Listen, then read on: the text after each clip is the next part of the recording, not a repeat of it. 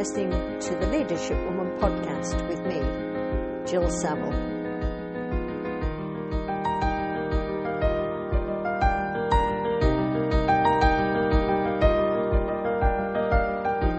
And my guest today is Anxhela Bruci.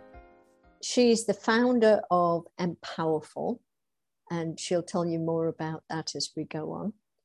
And I've known her for nearly two years. I think we agreed, Anxhela, nearly two years now. And um, but welcome to the Leadership Woman podcast. Thank you so much for inviting me. It's an honor to be here, especially uh, given the person who is hosting this podcast. I really appreciate you and you inspire all of us. Oh my goodness, thank you. Um, so you're in Albania. You were born in Albania. So let, let's begin there. That's exciting. Uh, I was born in Tirana, which is the capital city of Albania, in quite a turbulent time, uh, in times of crisis, because we are a post socialist country and we just um, uh, got rid of the socialism back in the 90s. So um, I was a child born in, in a conflict zone, in a conflict area and time of that period. So um, I stayed in Albania until four years old, and then we had to flee the country because of a civil war. My parents and I, in an escape of fleeing Albania to the border of Greece, we fell. Um, we, we were we, we were trapped into into uh, human smuggling uh, across the border, and we were deceived. Our documents were taken, and thrown in the middle of the border of Albania to Greece. So we had to walk for nearly uh, two days across the mountains to get past to the uh, Greek police. Back to that time, uh, they were very angry, and of course, I understand them because they were receiving so many illegal uh, immigrants. But we were fleeing a country that was in a war. I still remember my dad saying that I was sleeping under a bed with shotguns because that was the only way to stay safe. So these are kind of not very exciting memories, but now that I recall everything that has happened, I can say exciting because uh, I'm proud of who I have become and of how these challenges and experiences have shaped me. Yeah, thank you for sharing that because not many of us have gone through the experiences that you have. And I think it's quite hard for people to put ourselves into the shoes of a refugee, put ourselves into uh, becoming somebody who, who loses everything. So you arrived in Greece. What happened then? We arrived in Greece and we moved in a small island, which was um, uh, close to Thessaloniki, which is the second largest city of Greece and my parents had to take care um, of a hotel there because usually in Greece, when it's winter, uh, there are seasonal workers staying there and taking care of the hotels because they are not tourists, but the hotel still needs to, to be taken care of. So they worked there, even though both of them with uh, university uh, diplomas. My mom, my mom is a doctor, my father an engineer, they had to work uh, really on very low skill jobs to just sustain themselves financially and to take care of me. And I'm very proud of, of what they did. And after that, we got an opportunity to move to, um, to the city center, to Thessaloniki. And I lived there until the age of 15 years old. So I lived quite of, uh, of a long period of my life there. I did all the um, elementary education there up to junior high school. And then we came back to Albania what happened then? Then I attended high school, and it was very hard because after living away from Albania for 12 years, it was so difficult coming back because so many things have changed in me culturally. I, I couldn't speak very well Albanian because all my elementary education was uh, was in Greek. So I had a lot of struggles, and I also struggled because um, I left Albania in a crisis, and then I came back to Albania after a crisis, after the um, economic crisis that shot the European Union, especially Greece, Italy, and other countries nearby. So it was very, very shocking. But I think all of these shocking moments, they have shaped and they have contributed to my resilience right now and to also being humble of the things that I have and being always considerate of how life can make you stronger. And I know that being stronger doesn't always mean being happier or being calmer. But I think that there is a bigger purpose of, of all of this that I've been through. So I can understand that experiences doesn't shape you. The way how you react towards them is what shapes you and makes you a stronger person. Goodness. You're alluding to something that Viktor Frankl said. You know, we can't control what happens to us, but we can control our response. We can choose our response. And somewhere along the way, you must have learned English because I know you went to York University. yes, uh, that was an experience that I recall with a lot of happiness. Um, after coming back to Albania and doing my university here, my undergrad, I won a scholarship from the, uh, it's, it's called the Chevening Scholarship, funded by the Office of the UK, administered by the British Embassy in Albania. And i was very honored to receive that because otherwise i would never been able to study in the uk financially. So that gave me a huge boost and a huge help to learn about um, uh, the british system but also how the education uh, is there to expand my networking. And this is how i met you jill. So i'm very happy about that and actually I'd never heard of Chevening scholars until you told me about it. And then we discovered that in the group, there's two or three of you in, in the small group that we have of the aspiring yeah. leaders. Yeah. so the Chevening Scholars, I think I heard you say funded by the Foreign Office in the UK, was it? So you went to York University and what happened then? I studied my master's for global crime and justice, and it was where I developed my academic knowledge and research on how we can respond better to survivors of human trafficking and mainly survivors of crime I understood how different policies and governments respond to the needs of survivors. And I did a comparative research in the Southeastern Europe to understand how actually Albania, Moldova, Romania, and Bulgaria, which are the countries in Europe with the highest rate of uh, victims of human trafficking, at least as countries of origin, to understand how we can better respond to the survivors and how we can prevent at first place the victims, uh, uh, the potential victims from becoming victims of human trafficking. So that has helped me a lot. We attended uh, various groups and leadership programs, such as the Cumberland Lodge program about freedom of religion or, or belief leaders, where we actually met the Queen of England. That was quite of a nice experience. And we discussed about how um, tolerance really shapes us as young leaders and how we can promote it for a more peaceful society and world in general tolerance.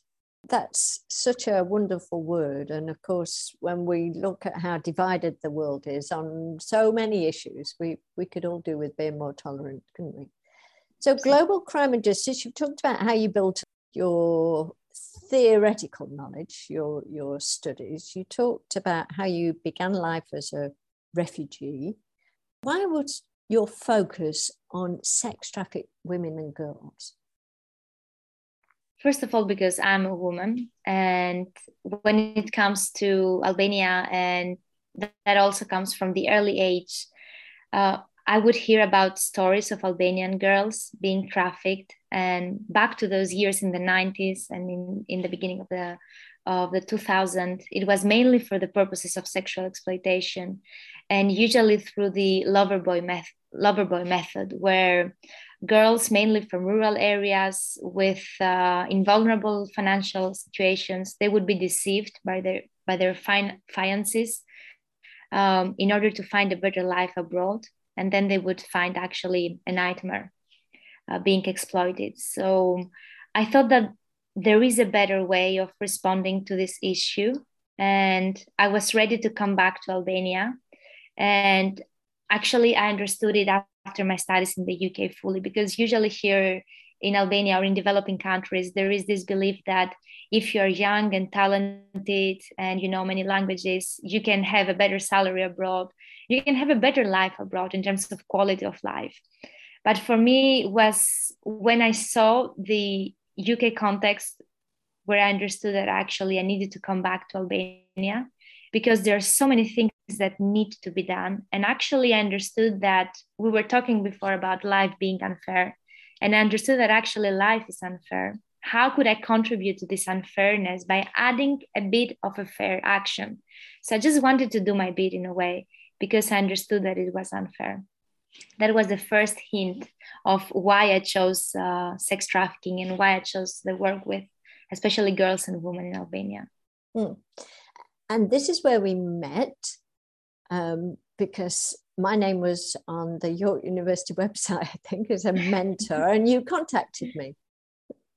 Yes. And you said uh, you, you had this idea and you wanted to set up an organization that had an impact. Um, and I sat and thought, well, I know nothing at all. I, know nothing at all about, about this area, but I'll I'll have a talk with you.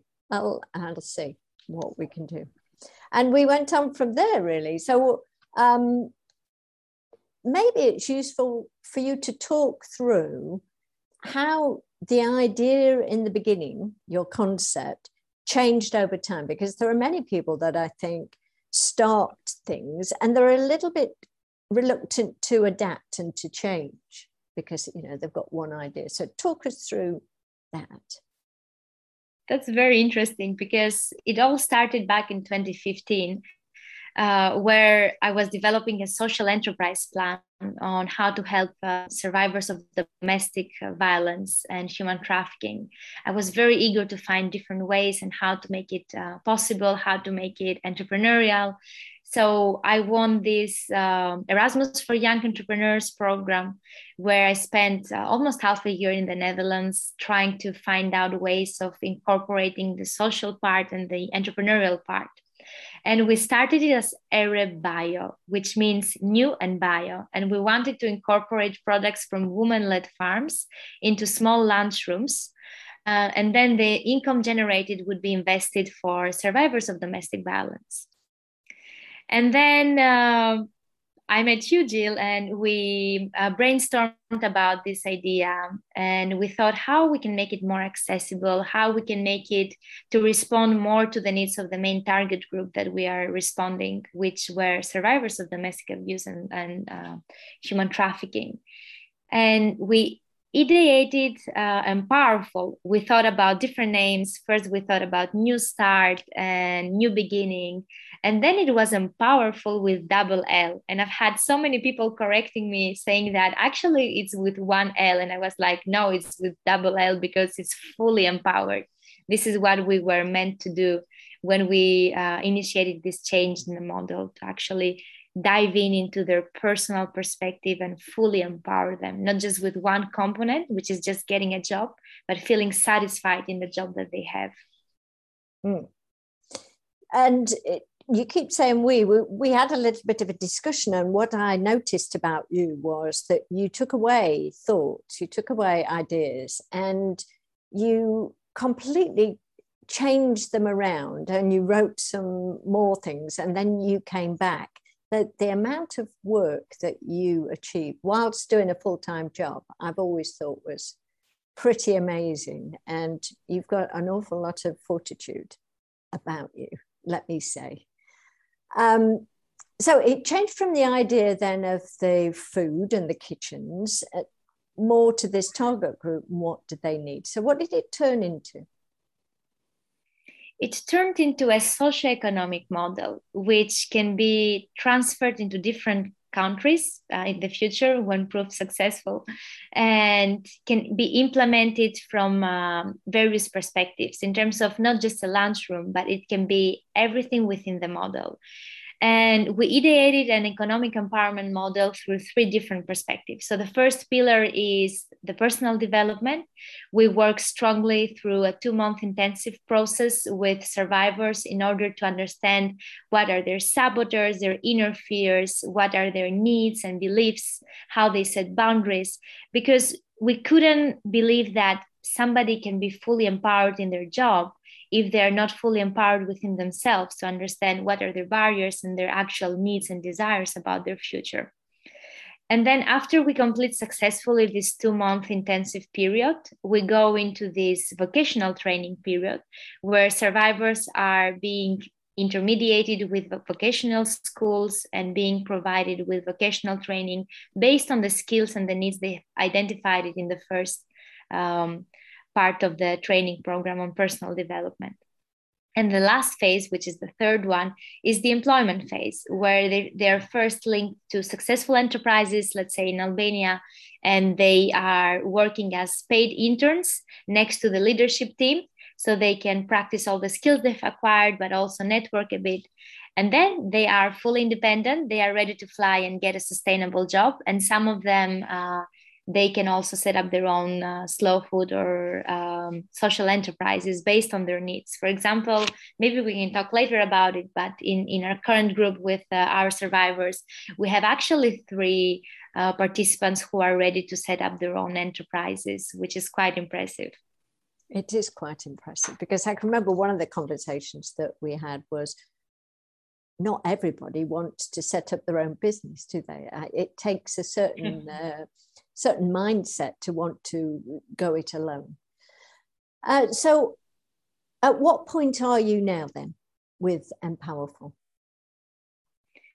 We have finally started our personal training uh, sessions with a group of 10 survivors and around 10 children because what we do is uh, we understand the barriers. We, we are in Albania, we are quite a patriarchal society if you compare us with countries as the um, uh, UK or Luxembourg, where you're currently based.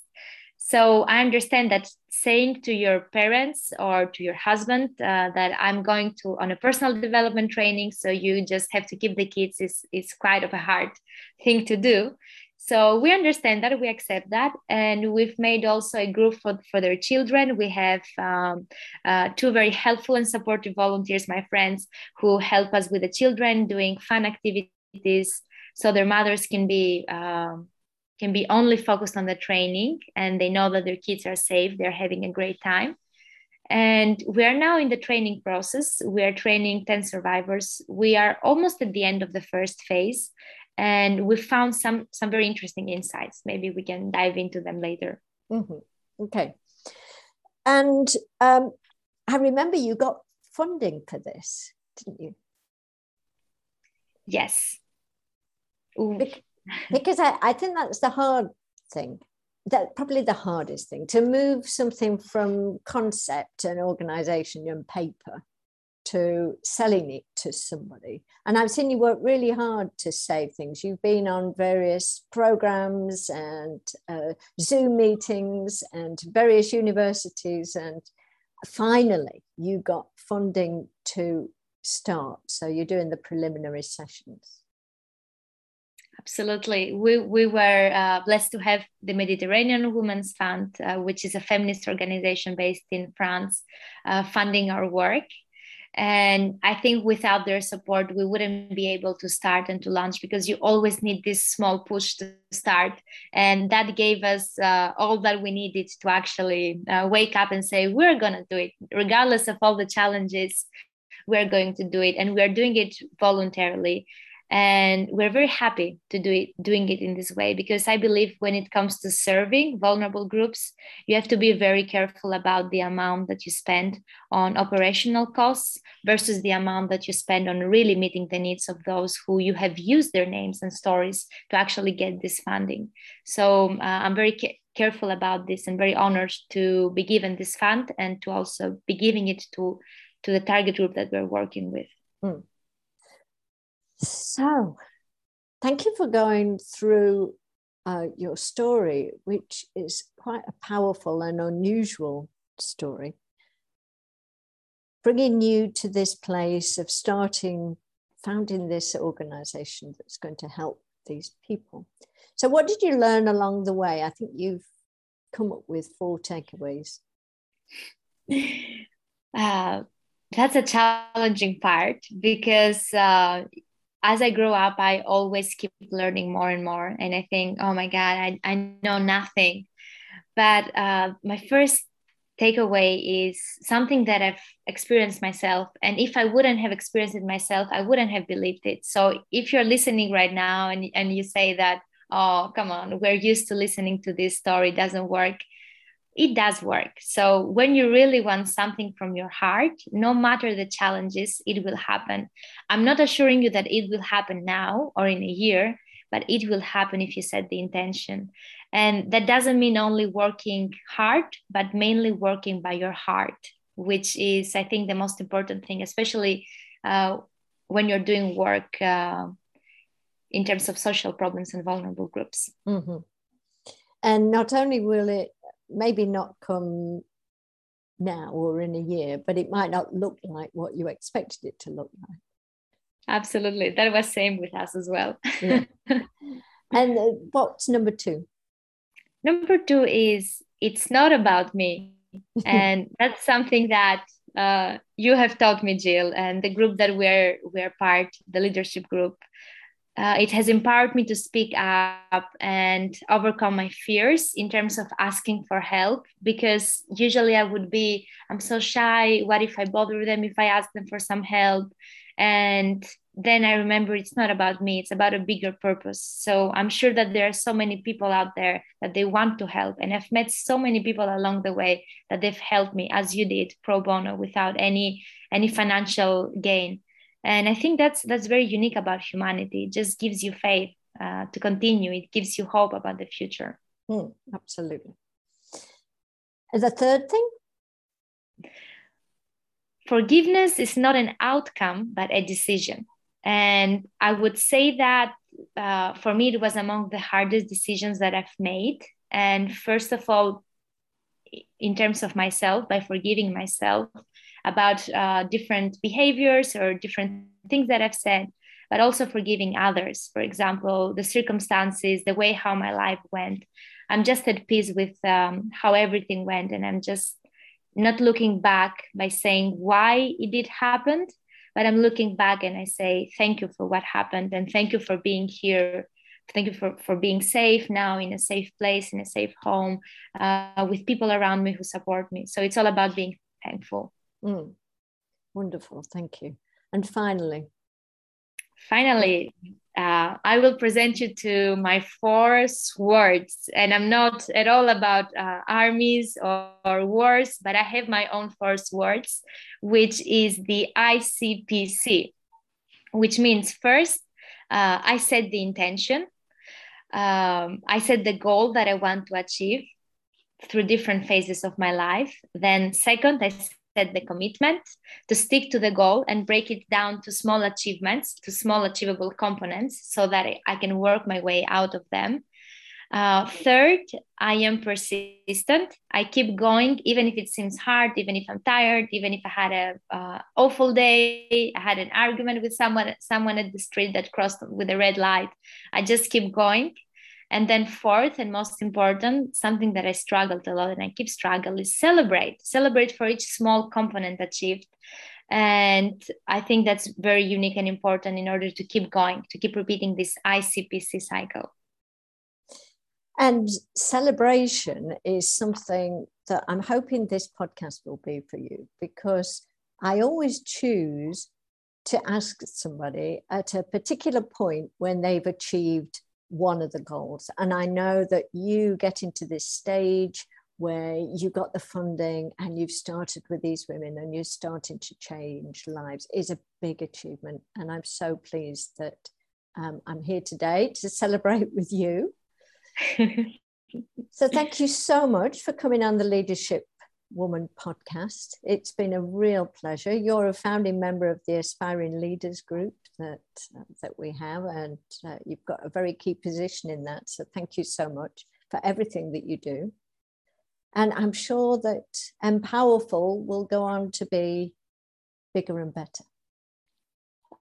Thank you so much. Being said by you, it really means the world to me. And uh, I'm looking forward to other future collaborations with us. Thank you so much, you.